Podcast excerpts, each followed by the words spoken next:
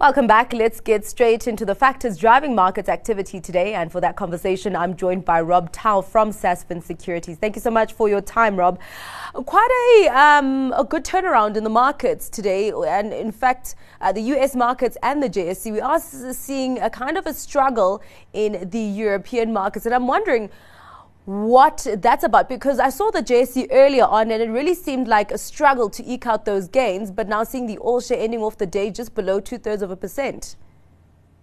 Well, I think, you know, with China opening up now and the COVID policies starting to release, you're seeing a little bit of uh, input coming through on the commodity side. So you're starting to see some buying coming through our commodities. They finished the day really strong today. Yet, obviously, with all our load shedding and our poor manufacturing numbers, you've got local uh, sectors of the of the the JSE under pressure. So it's been a mix, and that's why you're seeing that struggle. But uh, the big uh, miners, uh, you know, really took us forward today. Amplats was up, turned around, really finished strong. Uh, Anglos as well turned around, and I think Billiton was up one and a half percent. if I take a look here, yeah. Um, the gold miners were up, Glencore up one and a half as well. So, you know, you know, driven really by commodities and that opening up of China. And the rand? Rand really strong. Um, you know, we're going to see that interest rate hike next week in the US. Maybe that will put some pressure back on the rand, depending on what that is. We're expecting it half a percent.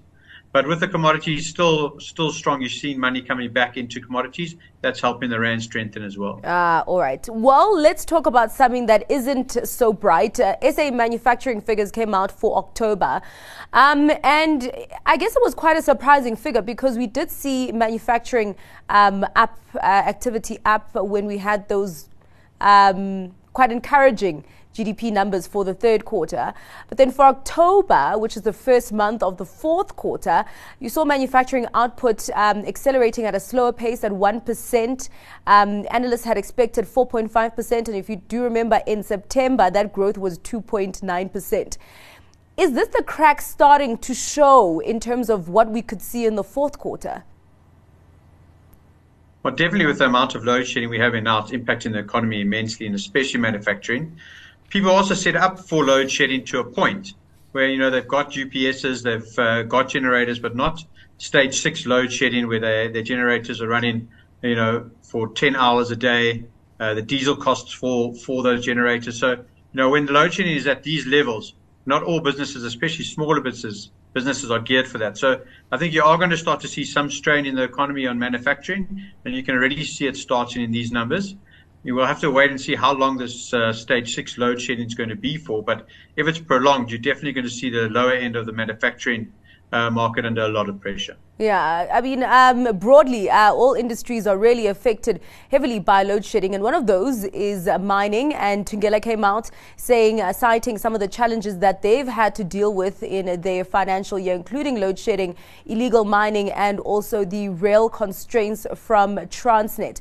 But saying that they expect the headline earnings to almost double with all of that, um, citing a strong cash generation, um, of course, expecting to declare a dividend.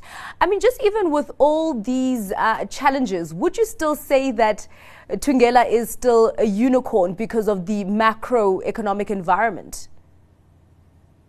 I think you're going to see a strong coal price for at least another six months, maybe even for another year. Uh, you know, while Ukraine and Russia is still on, there's still going to be a demand for coal, and we're starting to see, you know, Europe still needing coal for the winter. And once winter's done, they're going to have to stock up if that war in the Ukraine and Russia is still going on. So I think the fundamentals for coal at the moment and for price on coal are still really strong. And therefore, Thungela is going to carry on producing great cash flows. We saw today 19.8 billion of cash on the balance sheet.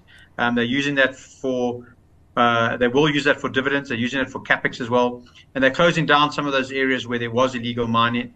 So you know, they're using that cash flow uh, really well at the moment, and we see the really good dividends in for March uh, coming up and you know continually for the next year. Uh, even if coal comes off slightly, they should still generate really good earnings for at least another year. Yeah, I was quite surprised by that share price movement uh, with Thungela now down almost 3%. What do you think that's a function of? I think if you take a look at the actual numbers and what was uh, exported, they lost a lot of export from uh, from the freight rail being down. We saw the strike at Transnet as well. You know, if they had got those, uh, all of those were smooth, and they got all of that out. The amount of revenue they would have produced would have been phenomenal compared to what it was. So people starting to see the cracks on the railway line, and Transnet actually deteriorating rather than improving. So because it's deteriorating, people say saying maybe we should take some profit out of Thungela as a miner. They're mining grades, but they can't do anything about the rail at this stage. Yeah. So I think people started to take out a little bit of money out because of that. But we'll have to see what Transnet can do. And they say they are improving that line already. Uh, seeming investors. Not that we saw it in Thungela's numbers now, though. Uh, seeming that investors are really lamenting on what could have been. Let's take a look at uh, British American Tobacco. They also came out with their second half uh, trading update. Uh, so they're saying uh, that they're seeing very good growth in their new category business. Of course, that includes vapes, saying that they expect to be profitable by the year 2025. But in their traditional cigarette side, saying that they're seeing uh, pressures coming from inflation and also changing uh, consumer patterns. Still, also very cash generative That share price, uh, some pressure on that as well. What do you think the markets took out of that? And is that your sentiment? Um, do you share the same sentiment with the market or not? I think the market was looking for a big buyback from uh, from British American Tobacco because they were so cash generative, paying really good dividends. The dividend yield's about seven percent, so you know you're getting a really good dividend there. But with that extra cash flow, I think the market was expecting quite a big buyback to come through from them, and I think because of that, it wasn't uh, wasn't there. The market was, you know, sold down a little bit. The share had run quite nicely a few days before these earnings, mm. um, and then they came off now. But we really like it. I think it's my stock pick this evening, British ah. American Tobacco. Okay, all right. All right, because yeah, you can so you can, can carry on because I was just about to ask you what your stock pick is. yeah, so it is British American Tobacco. We think it's very defensive in this uh, difficult environment paying a good dividend of about 7%.